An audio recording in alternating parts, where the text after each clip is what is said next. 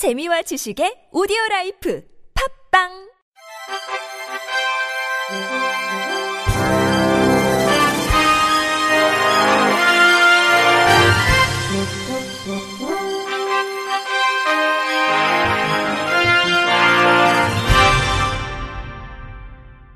청취자 여러분 안녕하십니까? 7월 5일 목요일 KBIC 뉴스입니다. 행정안전부는 오늘 서울 강북구에 위치한 영유아 특수학교인 효정학교에서 맞춤형 복합 재난 대피 훈련을 실시했습니다.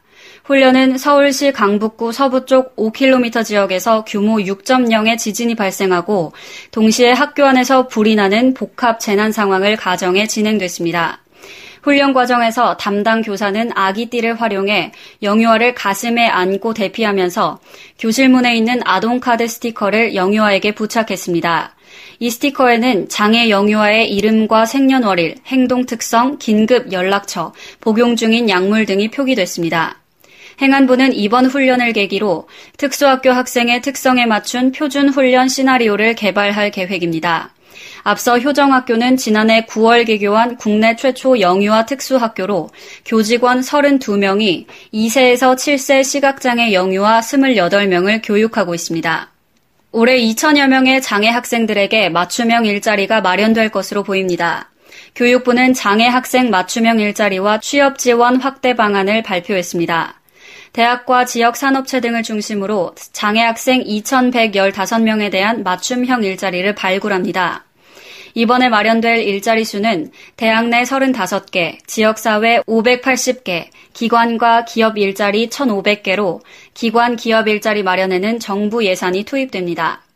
대학 내 일자리는 우선 거점 국립대학 9곳을 중심으로 추진하며 이어 내년에는 모든 대학으로 장애 학생 채용을 늘리는 방안을 검토합니다. 지역사회 일자리는 교육부, 보건복지부 등 관계 부처와 기관이 장애인 고용 수요가 있는 지역의 산업체를 찾아 마련하게 됩니다. 장애인의 전자정보 접근성을 높이는 법안이 국회에 제출됐습니다. 더불어민주당 송기헌 의원이 이 같은 내용을 담은 장애인 차별 금지 및 권리 구제 등에 관한 법률 일부 개정 법률안을 대표 발의했습니다. 현행법에서는 전자정보와 관련해 신체적 기술적 여건과 관계없이 접근성이 보장되는 웹사이트만을 규정하고 있어 각종 소프트웨어나 모바일 애플리케이션 등은 적당한 편의 제공에 필요한 수단의 구체적인 내용에서 제외돼 있습니다. 특히 장애인이 모바일이나 소프트웨어적인 문제로 인한 차별을 받더라도 해소할 수 있는 방법이 없는 것이 현실입니다. 개정안은 장애인이 전자정보를 비장애인들과 동등하게 접근 이용하는 데 필요한 수단에 웹사이트와 소프트웨어 및 모바일 애플리케이션을 명시적으로 규정했습니다. 송 의원은 정보 관련 기술은 빠르게 발전하고 있으나 정보 취약계층을 위한 표준이나 정책은 제대로 마련돼 있지 않다며 이번 개정안을 통해 전자정보에 대한 장애인의 동등한 접근과 이용이 이루어지길 기대한다고 말했습니다. 한국장애인연맹이 이룸센터에서 장애와 비장애 청년으로 구성된 한국장애청년위원회를 공식 출범했습니다.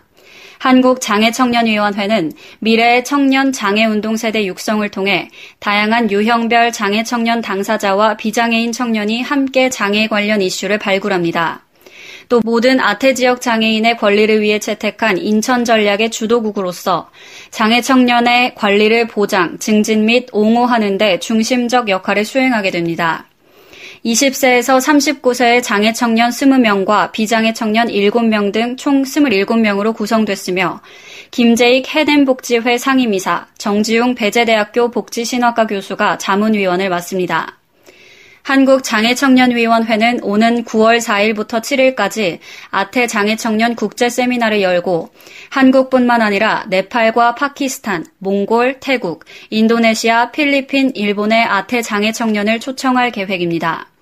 아울러 국제 장애 청년 간 네트워킹 및 모니터링을 진행해 각국 정부의 장애 청년 정책 건의 및 제언 등의 활발한 활동을 이어나갈 예정입니다.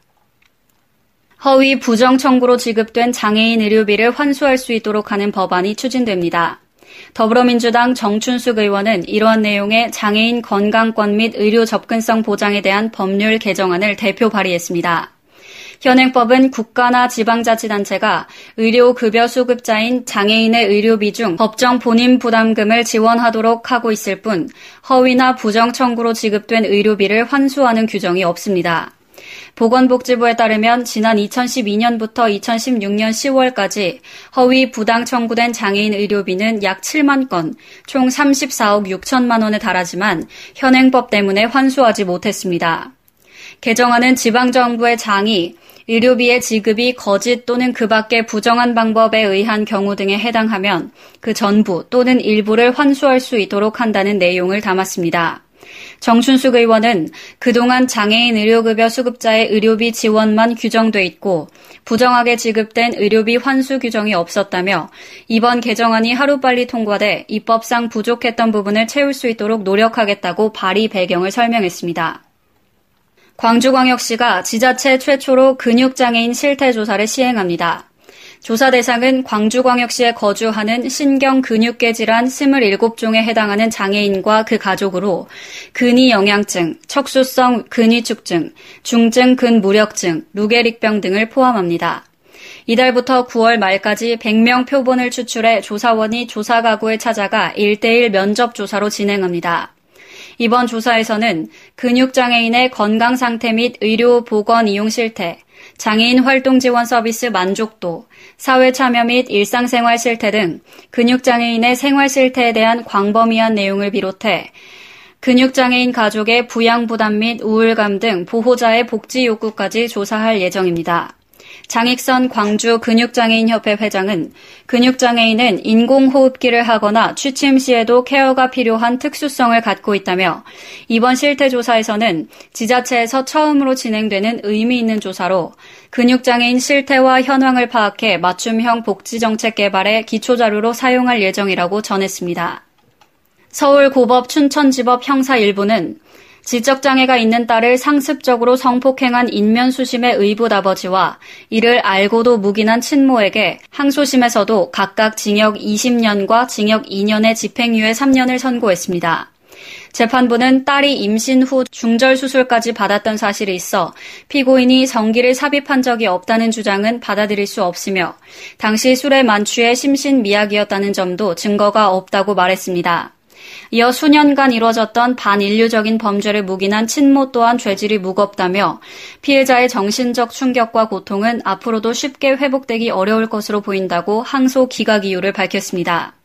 앞서 A씨는 지난 2011년 8월부터 지난해 5월까지 7년 동안 강원 원주시 자신의 집에서 사실혼 관계에 있던 B씨가 집에 없는 틈을 타 수차례 의붓딸인 C양을 위력을 사용해 성폭행 또는 성적 학대를 하거나 미수에 그친 혐의를 받고 있습니다.